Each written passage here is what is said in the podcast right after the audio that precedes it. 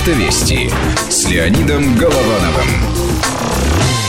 Было время, когда наша Государственная Дума, вместо того, чтобы со страшной силой заботиться о нравственности, обращала внимание на более приземленные материи. Например, на лежачих полицейских. Знаете, есть такие, которые молча, лежа несут свою нелегкую вахту. Это специально сделанные выступы на проезжей части, чтобы водители снижали скорость. Так вот, наши депутаты около года тому назад заговорили о том, что этих самых лежачих полицейских по всей России развелось как собак нерезанных. И все разные. То есть все их лепят как попало. И когда такой полицейский оказывается толще, чем положено, страдает безопасность. Машины на них прыгают, теряют устойчивость, ломают подвески. Да и знаках, предупреждающих э, кое-где перед такими буграми, нет. И задумались наши депутаты о том, что неплохо, мол, ввести повышенные штрафы за несанкционированные возведения нестандартных лежачих полицейских. Я тогда говорил о том, что инициатива в целом правильная, но вместо того, чтобы вводить какие-то новые штрафы, не лучше ли просто навести порядок в дорожном хозяйстве, чтобы никто просто не мог ничего возвести на дороге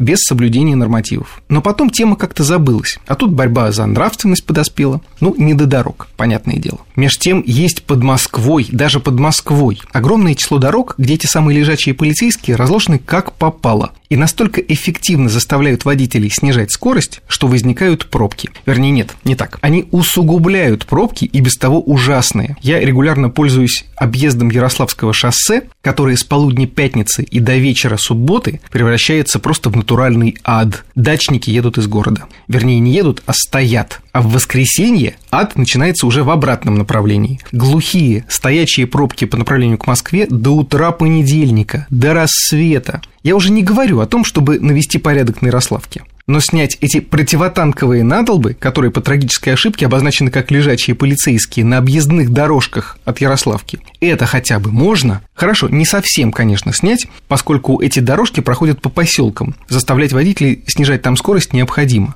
Но давайте хотя бы сделаем там искусственные дорожные неровности по стандарту. А то один грузовик или автобус, видя перед собой вздымающиеся валы, тормозит до полной остановки, тихо переваливается через них, следующие за ним машины тоже тормозят, упираются друг в другу бампер в бампер, и, пожалуйста, готова глухая пробка на часы. Ау, депутаты, может, вспомните про какие-нибудь другие проблемы, кроме сексуальных? Автовести с Леонидом Головановым.